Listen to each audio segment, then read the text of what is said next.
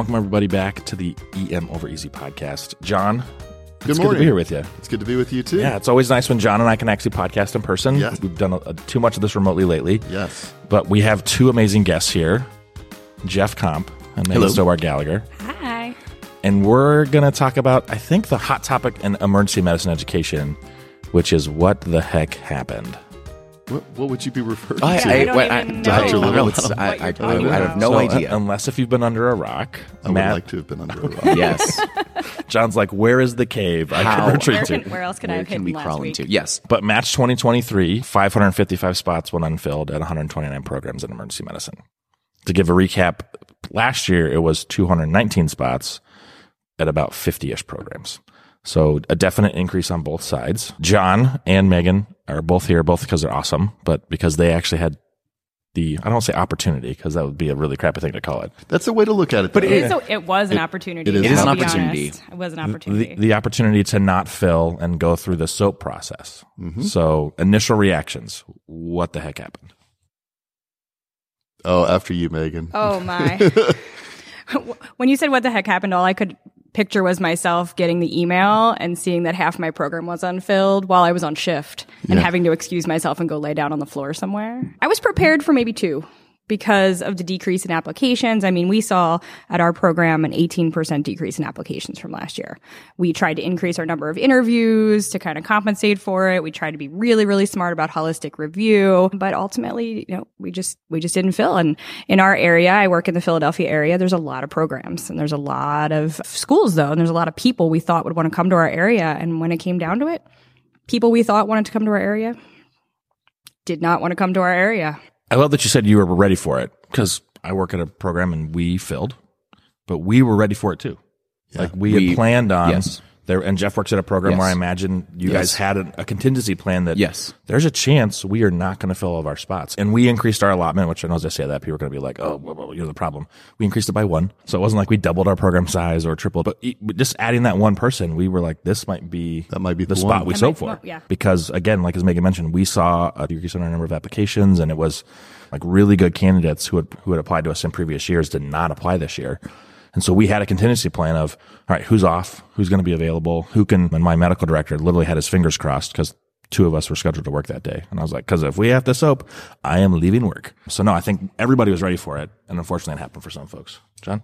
So, Megan, I was not on duty when I got the letter, which interestingly, I think I would have loved to have been surrounded by like kindred spirits at the moment when I got the, got the notification, but I also was at a 50% match rate and a very similar, you know, you don't want to speak it into existence, right? But in my head, I was like one or two, most likely purely based on numbers. But I'm going to lead with a little bit of gratitude just because like we all know it was unpleasant all the way around. Students, programs, onlookers, bystanders, right? There was nobody that was like, this is awesome. That was the car wreck that you just had to Right. It, watching. it was happening in slow motion and no one could do anything. What I, what I will say was what wasn't there immediately. So it took some reflection time to get there, but this is where I did land.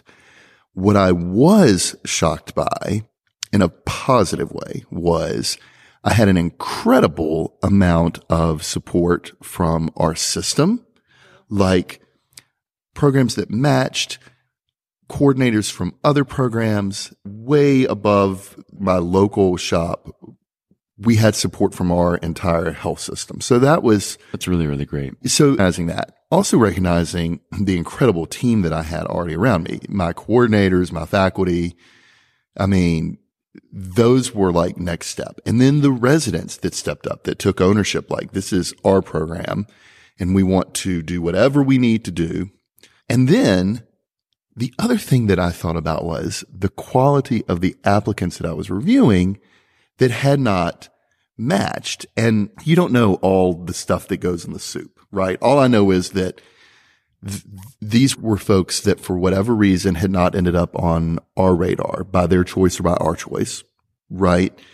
And the applications I was reviewing, I was like, what, how did these people not match? Absolutely felt the same way. Yeah. So anybody that's listening that did soap or knows somebody like, don't make any assumptions about the quality. Of So the assumption applicants. that you were getting crappy applicants that were leftovers That were the were going to be subpar emergency Absolutely. physicians. Absolutely false. Yeah, absolutely, absolutely false. I, there were people that I reviewed that would have ranked super highly on the initial rank list that we submitted. No doubt about it. They were extremely competitive applicants. They might not even have accepted my interview invitation during the regular recruitment season Yeah. as a newer program. because no more energy to go back and even try to figure that out. Literally just exhausted at the end. The retrospective data thing is still yet to come for our program because we honestly just needed to put it in a box for a little bit and just, we got a year.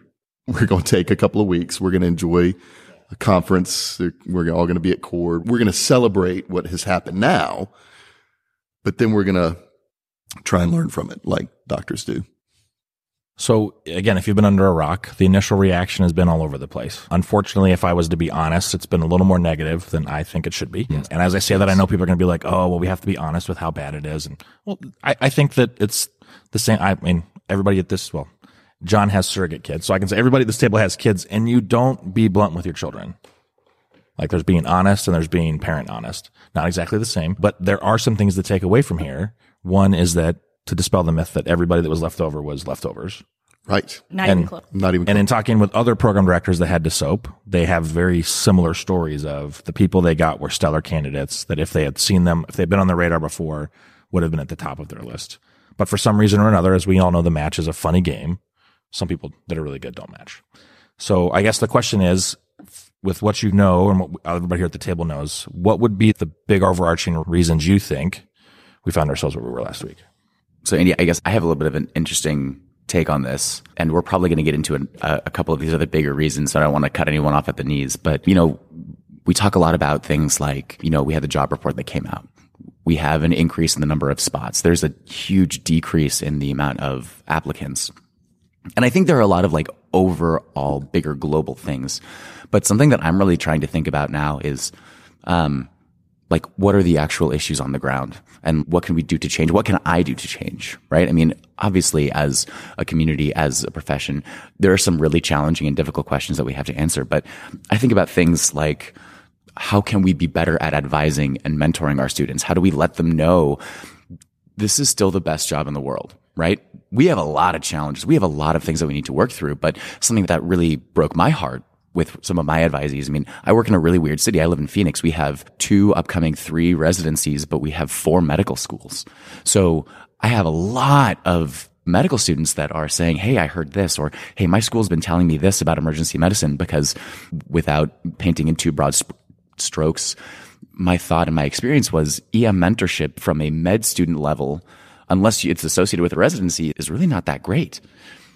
And what we need to be able to start doing is expanding out from our own institution and being able to say, Hey, I would really like to give you good information on what our specialty is like. Really, like, I don't want to give the rose colored glasses of like, Hey, it's, it's fantastic, but I need you to hear from someone that's in academic medicine what it's going to look like for you. And I think that's where we need to change it when it's the much more granular level.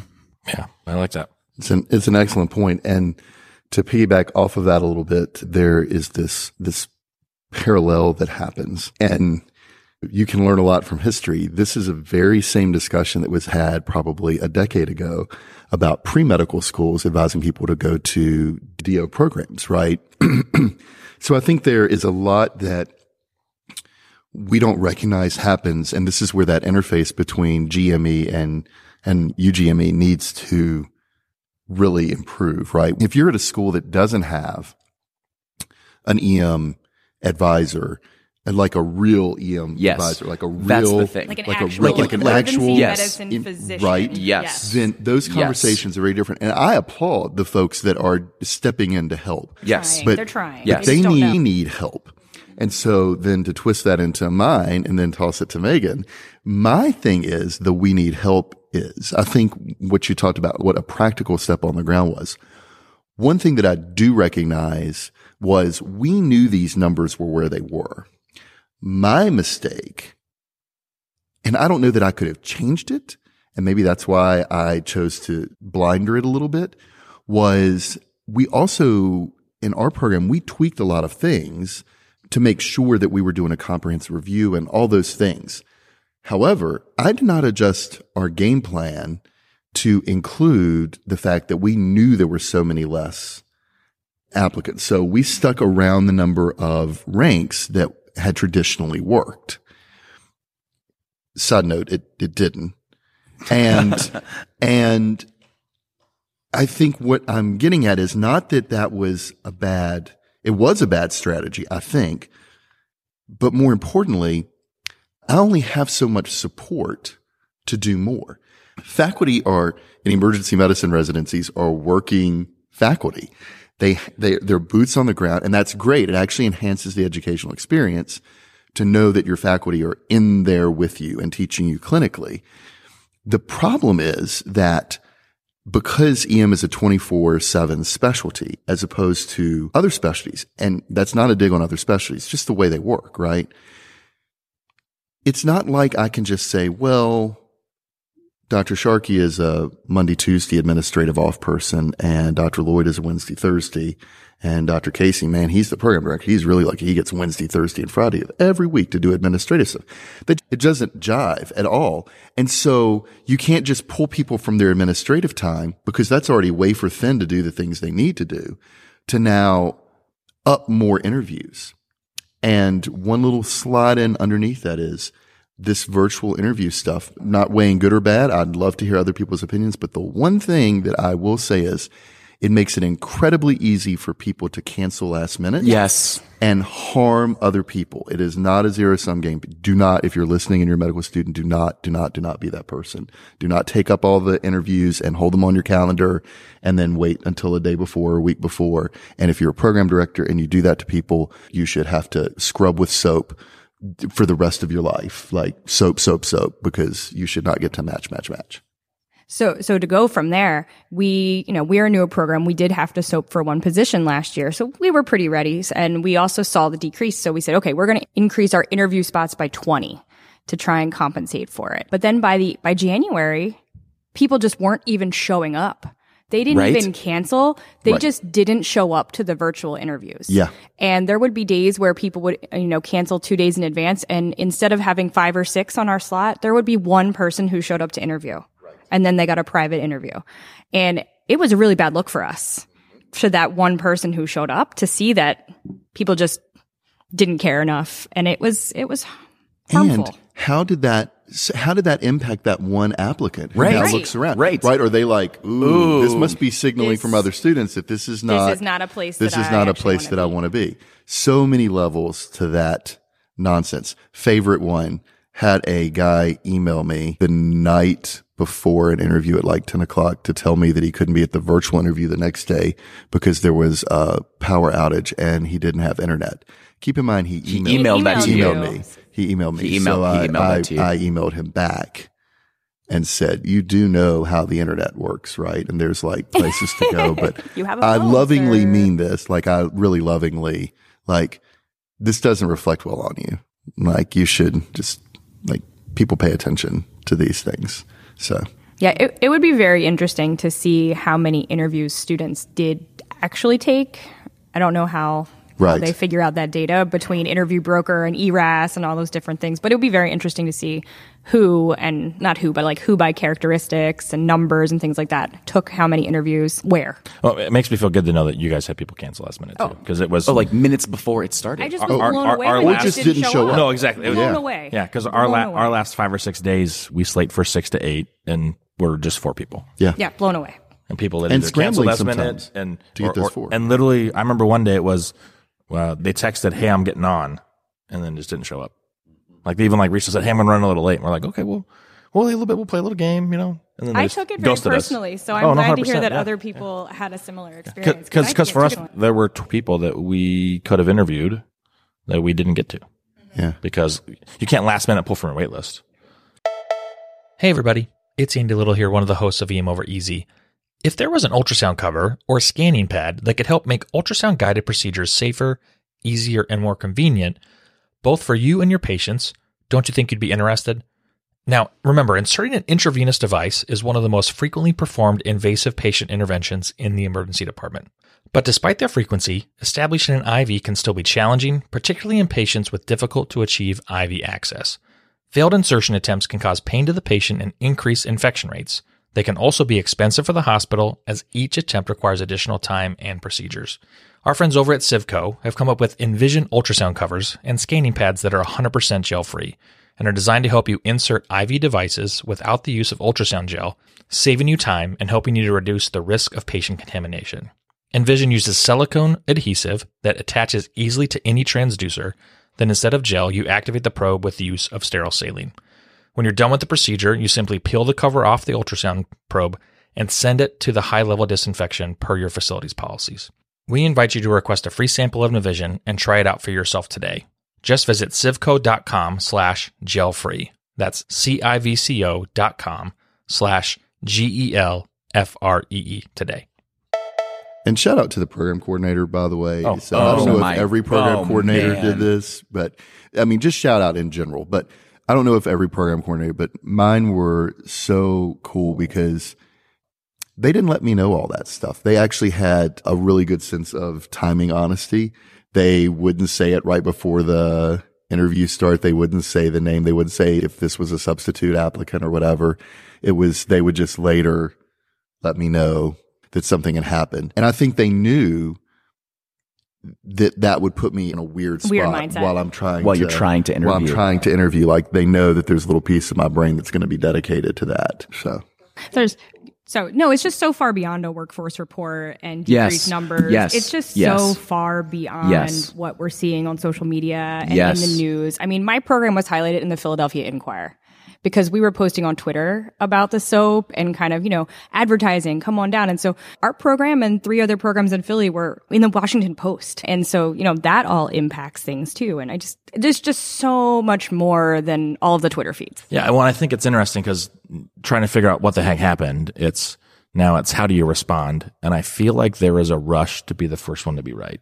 right. And in that rush, we will probably hurt ourselves. And I'm not going to put everybody here knows of all the different articles that have come out. National news within the EM organizations, their own news is coming out. Everybody's got a statement and everybody's crapping on the statements and saying, Oh, this isn't enough. And everybody's got their conspiracy. I won't say conspiracy theory. Everybody has their theory because I don't think it's a conspiracy, but it's interesting because it's the, so what the heck happened? And then what do we do next? And I That's think that's yes, it. let's move forward. That's that's it, right? So there will be these elephants in the room. There will be these things that there will be the the bickering and in my head the, the bickering that's sort of at like the thousand foot level.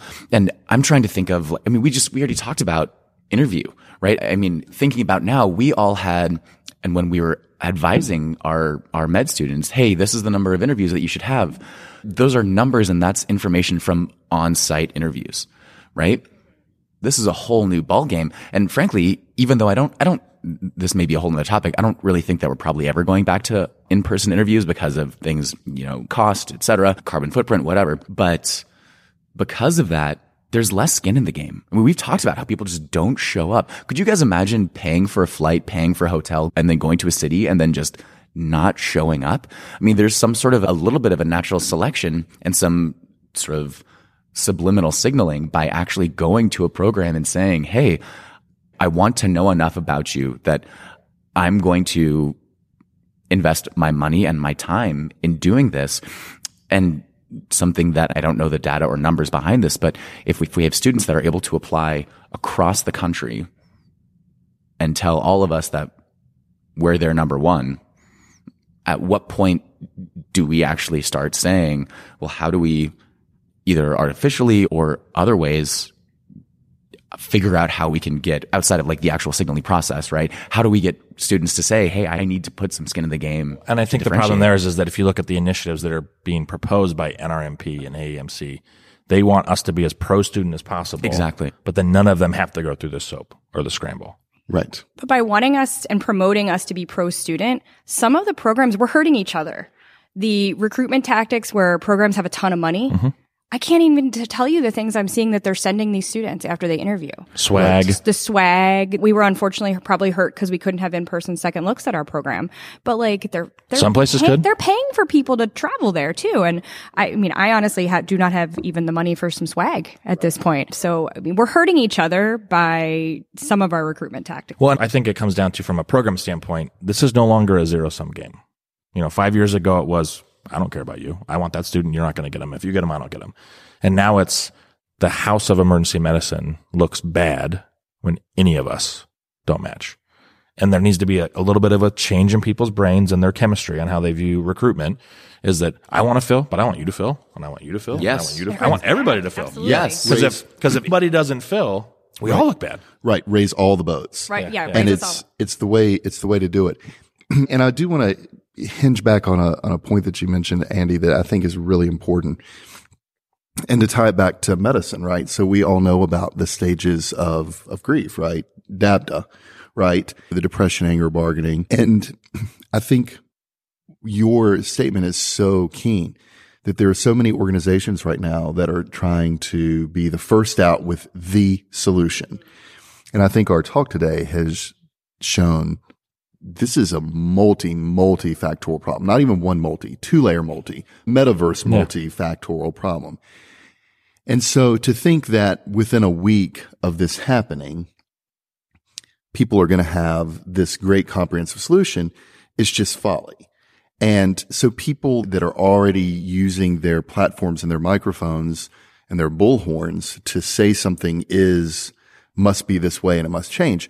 What they're doing is they're skipping a lot of the stages of grief, which we all know is the wrong way to go, right? There was denial, and I think we've gotten through that. Like, you know, there are probably a few deniers still, but, but denial that this was a problem and then anger, right? And, and people are forgetting that we're still in that. Yes. I think there's been a lot There's- of reaction There's to anger. a lot, a peop- lot of yeah. reaction. And people have tried to move on to the bargaining where they try and wrestle with the problem. Now's actually not really the time to wrestle, right? It's the time to listen and hear people and, and not just programs, but students. we need to hear from the students. We need to hear from the next year students.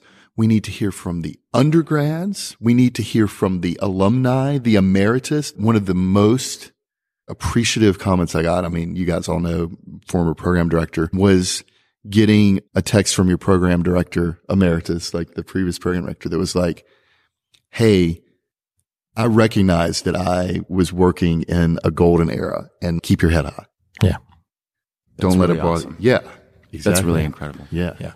Well, it's interesting because in all this, everybody's asking, what do we do? What do we do? And I think they're forgetting that you need to be angry for a while and be so, And it's okay to be and, angry. And by the way, anger does have a large amount of self-reflection that people try to forget. Like you can be angry and self-reflect at the same time. But I think the long-term solution really, the only thing I can tell everybody at this table, and I think if you're listening, the only thing I know you got to do is you've got to do what you can with yourself. And so when students ask, is your job the best? If you don't think it is, you can say, it's not good and leave it alone. Because there's a way to be honest without being brutally honest. But I think everybody here at this table, and I know most of the people listen to our show, EM's still kick ass. Like I love what I do. There are days that I love it more than others, and there are days where I hate it more than others. But at the end of the day, I do some pretty like freaking awesome things. And I am challenged every day. And that's one of the things I love is every day is different. I'm challenged to do new things. I'm challenged to think and I'm challenged to do what's best for other people who come to ask me for help. I would choose this job every And oh, time. oh, by the way, all the things that are at risk for making our job worse exist in every other industry Everywhere. in the world. And I only say that because as a number five of six, I have five siblings that I will bounce the ideas off of why work is terrible. And all five of them are really good being like, well, that work, Well, you that happens at my work. same thing. And I'm like, it can't happen to your work. And they're like, I got the same problems, different customers. And so it's just take a beat, take a deep breath and remember why this is still a really good thing. Right. I work with some amazing, and by the way, it's funny. You watch every year, like, what's the, what's the top specialty? That's always like America's top model. It's like America's top specialty. And you get people that are applying into and they're like, oh, so this year, I think ophthalmology and orthopedic surgery, for example, OBGYN, right? So the, the triple O's, I don't know, but the, the, you know, they all ranked like amazing well. So I am good and blessed at my shop to work with some really awesome ophthalmologists, orthopedic surgeons, and OBGYN physicians. And you know what? All of them are great and passionate about what they do. But there are more than one that have said, Oh man, the part of my job that I hate is fill in the blank, you know, authorizations, trying to chase down patients that have a critical thing and I can't find them anywhere in the universe. Clinic day because I want to cut or clinic day or cutting day because I don't find the joy in surgery the exact Yeah. same as I did. Or- and or- now I like chasing the medical- reimbursements from Chasing insurance companies. Yeah. Even Or- trying to get patients care because of insurance. Exactly. Or getting them like into a different, right? So what I like to remind people is that, you know, there are things in my specialty I, I don't love, but I love the specialty. I embrace the specialty. So you got to talk about all those things. And when I, when I talk to people and tell them, you know, when you're, you're talking to an advisee and you see their eyes lighting up about certain things, like there are things that I do really love about the specialty, like the variety of patients, that is amazing to me. And the fact that I get to be there on what people consider to be usually one of their worst days and help them in some way is a true gift. And I appreciate that. And I work with awesome residents. I work with awesome faculty. They're great teachers. We're like the door to the hospital, right? Everybody kind of passes through us. How many cool notes do you ever read that start with patient was seen in a private office and then referred in for direct admission? Never. It's always patient presented to the emergency department for evaluation and then it goes from there, right? So let's just acknowledge those things and present the good things and then have a realistic discussion about the things that all specialties have that are not the greatest because there is no perfect job except your perfect job where you can balance the joy with the things that you're not going to enjoy. Well, and I think in there is if your job isn't perfect, know that it's not EM's fault. Yeah. Yeah. So maybe you need to move. Right. Maybe you need to change practice patterns. Maybe you need to work less. Maybe you need to work more. And as someone who's gone through some crap in his life, as I've gone through all this, is my job is has not played the huge part in my happiness that I thought it did. Surprisingly. on both sides, whether I'm happy or I'm sad. Yeah. My job has been there. It's been constant. And, and as someone who's gone through stuff we don't need to talk about, it's also been the constant to where it's been the thing that's kept me grounded Yeah. and the thing that's kept me sane. Yeah. EM is more than a job to all of us. We talk about the job, but when you're advising someone to come into emergency medicine, you're not bringing them into your job. You're bringing them into your specialty, your family. And that's a very different discussion to have with someone. I don't know that a lot of people would want my job as the program director. I mean, I have residents that I love that I teach that are like, Oh, I would never, I want to be an emergency medicine physician, but I be a would never want to be don't a program director. Or I would never want to be an ED medical director. Or I would never want to be a quality director, right? But all of those people are emergency Yeah, we physicians. all have that in common. So recognize when you're talking, when you're, when you're complaining about your job versus when you're helping someone pick a career. That's a different discussion. we continue to go back to the importance of mentorship, right? I mean, that's where we're at now, right? It's not going to look good if we continue to have infighting about the higher level stuff. What we need to be doing is we need to be having these conversations with our students, telling them like, Hey, I'd really like to tell you about what my job is actually like. Or, Hey, can I come and give a lecture to, to the, to, to your students? Or, Hey, can I, can I give a lecture to your emergency medicine interest group? It was and, and tell them this. I had a friend who's an orthopedist who called me last week and he uh, was watching this all unfold. Works in Chicago. He texted me, said, hey, we chat? And I was like, oh yeah. So I pick up the phone and we're chatting. And, and he said one phrase that was really interesting to me. He said, do you think EM having five major voices is good for your specialty right now? And I said, it's got a point because the five voices don't get along. No. And you can't tell me them having their differences has helped us. And so if you're listening from one of those people with your four letters, calm down. It's all going to be okay. Get some makeup. But there is a point there to where like these other specialties that even anesthesia who went through this a decade ago, they had one unified voice. There was one group. There wasn't infighting. And so yeah, we could talk about this for a long For a time. long Oh, time. For a long Yes. time. I appreciate Geoff and Megan for hopping on. This was awesome. Absolutely. Um, Yes, thank you, John, guys. any last words? No, thanks to, to both of you. And thanks to all of the students, coordinators, residency. Just a huge shout out, right? Like a collective deep breath and sigh. You all did it. You matched, you filled, you did the very best you could with difficult circumstances. No matter how it ended, give yourself a pat on the ba- back for, for a, a job well done, regardless of where it ended for you. Well, thanks for hanging out all the way to the end of that episode, talking about what the heck happened in the 2023 match. Don't forget, we are the official podcast of the American College of Osteopathic Emergency Physicians.